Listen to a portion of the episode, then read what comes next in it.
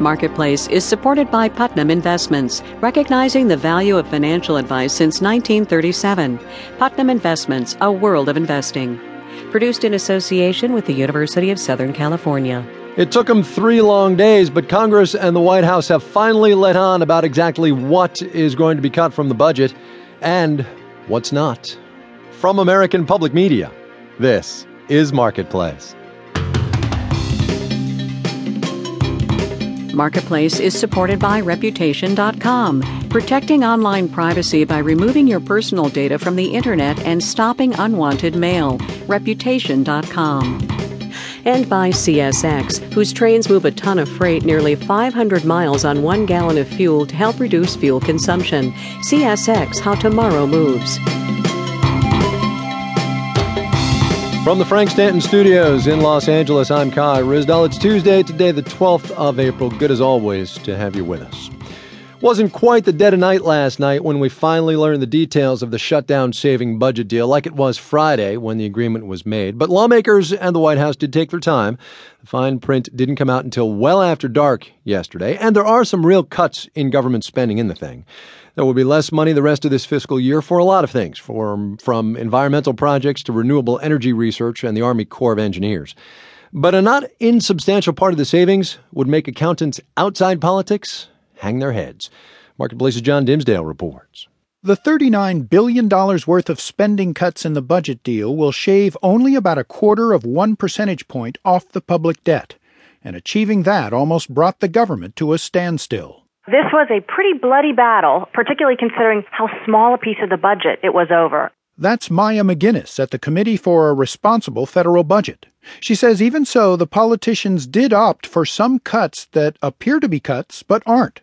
For example, around 10% of the savings wouldn't have been spent anyway. There's money left over from an already ended milk subsidy program and funds unspent from last year's census. Budget gimmickry is unfortunately commonplace for dealing with the budget, and there'll always be savings that are a little bit exaggerated, and that's just part of the way we get things done in Washington. There's more accounting sleight of hand in $3 billion in savings from eliminating orphaned earmarks. That's money for construction projects inserted in the budget by lawmakers that never got spent.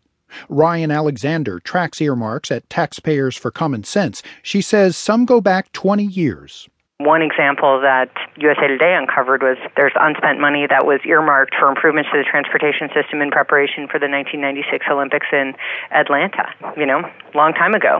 We don't need to prepare for the Atlanta Olympics anymore. In some cases, the sponsor of an orphaned earmark has left Congress, and one sponsor died 11 years ago.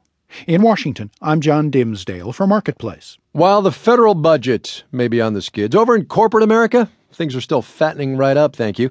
Big American companies are sitting on billions of dollars in profits, and we've known that for a while now. Lately, though, they've been adding even more to their accumulated wealth.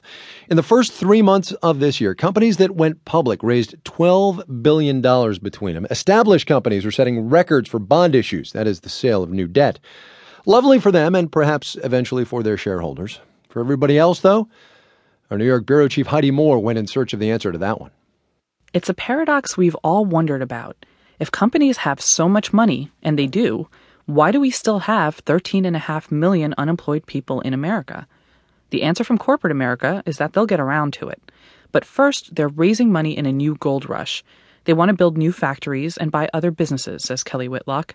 She's a partner with law firm Duane Morris. You've heard over the last couple of months that cash is king, and that's true, but when everybody has cash, then it becomes less interesting just to have it. Then you have to use it for something to actually move your company forward. In March, U.S. companies raised more money through stock offerings than any month since March 2000. And it's not just tech companies these days. Bond offerings are also occurring at a record pace thanks to low interest rates. Robert Clausen is a partner with law firm Paul Hastings. He calls this a corporate recovery. I'll tell you, these companies just see enormous opportunities. They would love to hire people. Ultimately, I think all of this will certainly benefit employees. But Clausen says companies will only hire selectively for now. Partially, that's because executives are still stuck with a poverty mindset from the recession. They're worried the new money might disappear. Neil Dhar is a partner with PricewaterhouseCoopers.